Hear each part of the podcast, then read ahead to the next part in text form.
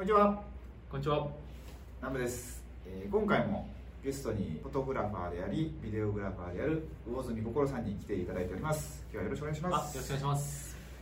えっと、前回が、えっとまあ、僕たちのダークサイドの話をちょっとさせていただいて、でダークサイドを、まあ、どうやって乗り切っていったのかっていうので、まあ、僕であれば妻であり、まあ、家族でありっていうお話で魚住さんであれば仲間がいてうん。仲間が支えてくれたっていうお話だったんですけどじゃあその仲間作りってどうやってするのかっていうお話を、まあ、させていただきたいなと今回はお二人で思います、で、まあ、ちょっと僕からお話しさせていただくと、仲間作り今、まあ、まさにこの YouTube チャンネルっていうのは、まあ、仲間作りだと思ってるんですよね、日本人の精神性を上げていくっていうので、まあ、一緒に、まあ僕もまだまだ今勉強中なんで武士道っていうものを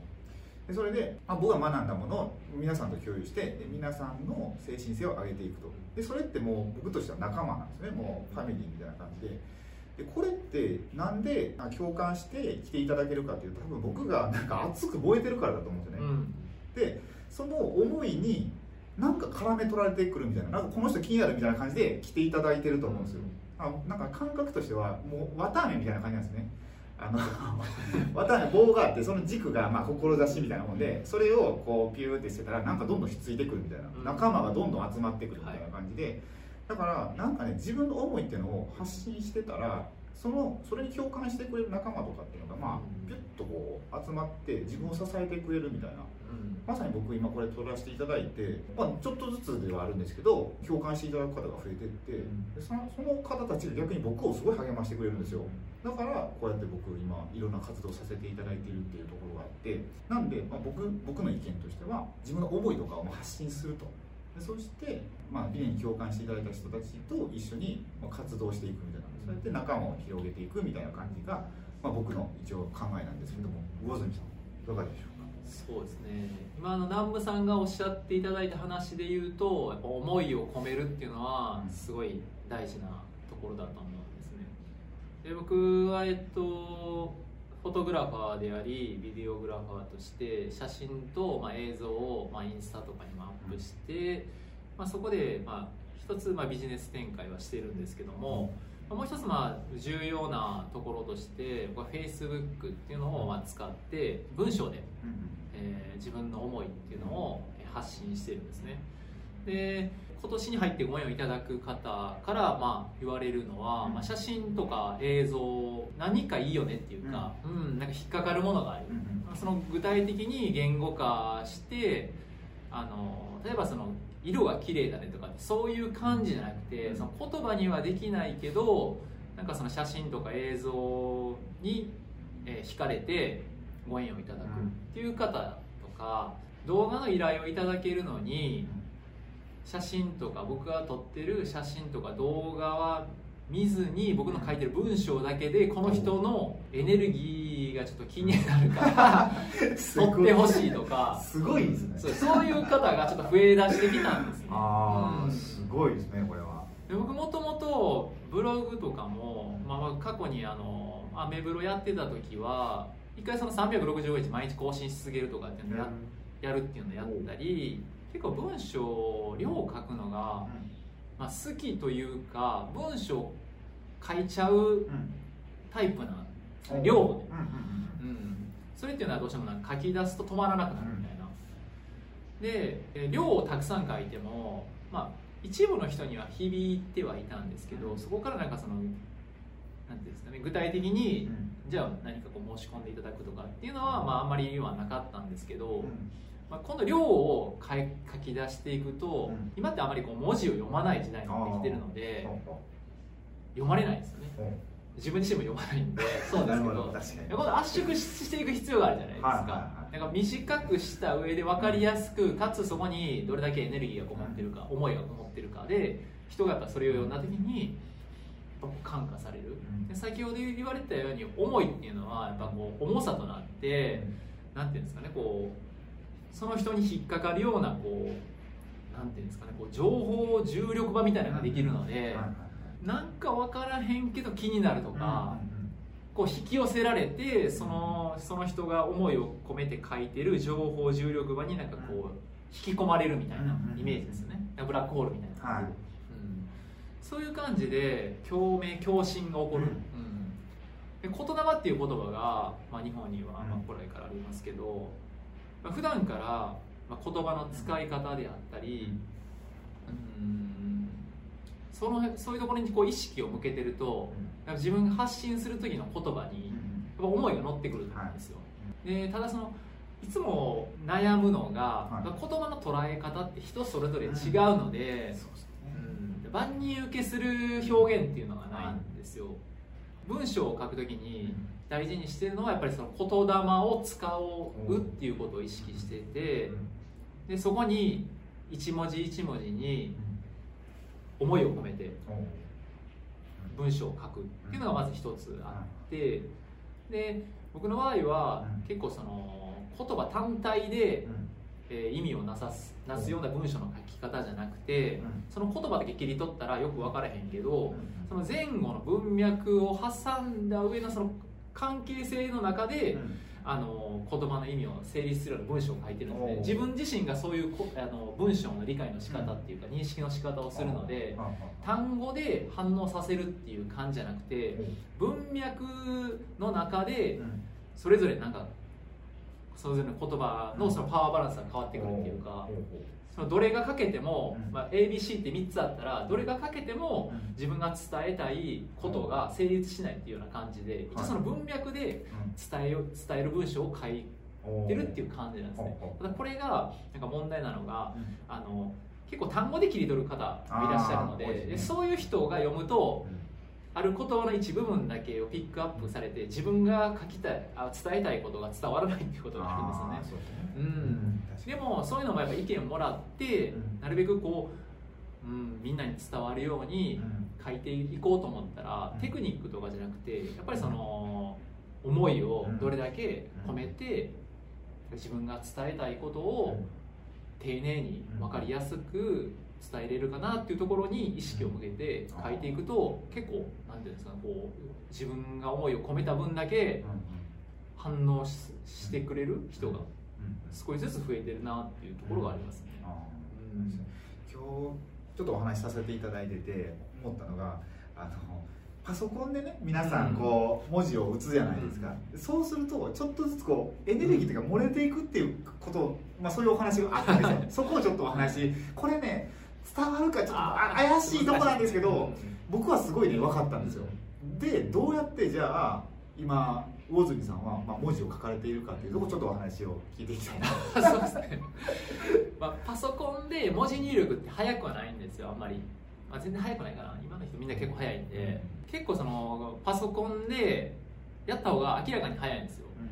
3倍ぐらい早いですかね。えでもこれ iPhone で、まあ、フリック入力も使えないんでこう一文字一文字を押して変換していくっていうやつで文章を書いてるんですけどでそうするとなん。ですかパソコンで書いてる場合は何ですかねダーって書いていけるから自分がなんていうんですか書く時って大体頭の中で読みながらこう書いていくんですけどこの指の動く速度と頭の中に浮かんでる言葉の速度がずれてくるんですよ。そうそうそう。そうなんですよ。そうそう。これが伝わるかわかんないけどちょっとね難しい。ちょっとねそう。そうなんですよ。ずれるんですよ。多分すごい高速で打てる人は あの合ってると思うんですけど僕まだちょっとこう見ながら打つ場面の方が多いのでずれるんですよね。じゃその時にずれた時に意識がそっちに行くから思いもそこでブレるんです。よそうそうそうそうそうそう。でも iPhone でフリック入力じゃない状態で打ってたら確実にもう何ですかそこに意識を込めた状態で一文字一文字つないでいくからなんかその文章の流れがおかしくなっても、うん。あ違うと思ってまず修正できるんです。ところがこうパソコンであこっちで書いた方が早くいけるからってガーって書いちゃうとき後で読み返した時になんじゃこの日本語みたいなのとか。ああと「え何これ？なんか全然伝わってへんわ」みたいなところがあるからなんか時間はかかってでもやっぱりこう思いを込めるっていう方が大事なんで結構 iPhone で入力することの方が多いです。ただ時間はかかりますけど、でもその表面的になんかその自分の言いたいことをその聞いてほしいとかっていう感じで書いてるんじゃなくて仲間集めでこういう思いを持ってこういうことをやってるっていうのを伝えて仲間集めをしたいからなんかす iPhone で思いを込めながら一文字一文字書いてます、はい、ありがとうございます。いやこれこういう概念って多分これ聞かなかったら分かんないかもしれない。そうなんですよね。うん。なんかねそうこれすごいね伝わる方には伝わるかもしれないですけど、本当ねその頭で思ったことと手の動きってまた別やと思うんですよね、なんかちょっとずれてるというかその一文字一文字に思いを込めるって、今あんまりないですけど鉛筆でこうかものを書くとかってすごいあれって思いがこもると思うんですよ、うんだからなんか手紙ってこう書くじゃないですか。あれをこう踊るじゃないですか。追ってその時の追った思いも多分入ってると思うんですよ。ね、で受け取った人がこうパッて開けた瞬間にその思いでふわーって出ると思うんですよ。でそれがなんとなく空気としてそのふわって感じれるみたいな、はい。またわけわかんない話 すいません。こういう話大好きなんで。そうそうだから本当に思いをその一文字一文字に込めるっていうのは本当に伝わると思うんですよね人に、うん、だから言葉でも本当こう一言一言にさっきお話ししていただいた言霊のお話とかもあるように本当僕たちの口から出る言葉ってすごい重要なんですよだからそれだけ人を感化させることもできるしネガティブにさせることもできるしだからなんかね書くこと人動作人動作がすごい大切っていうので,、うんうん、でその話でやっぱ言うと人と、まあ、今仲間づくりの話を今この今動画のテーマで話してると思うんですけど仲間を作ろうと思ったら本音で話さなきゃいけないんですよ。ああ確かにそうそうそうそうそう。だから今の話とどうつながるのかと言ったらあの確かに何ていうんですかねいろんな本読んだりとかまあその音声聞いたりとか、でそういうので知識とか得られると思うんですよ、でだから誰かが言ってる言葉をそのままコピペして使うことは可能なんですけど自分の言葉じゃないので、それを使った時使った時に、えー、受け取り側読み手とか聞き聞き取り手側は違和感を感じるんですよね、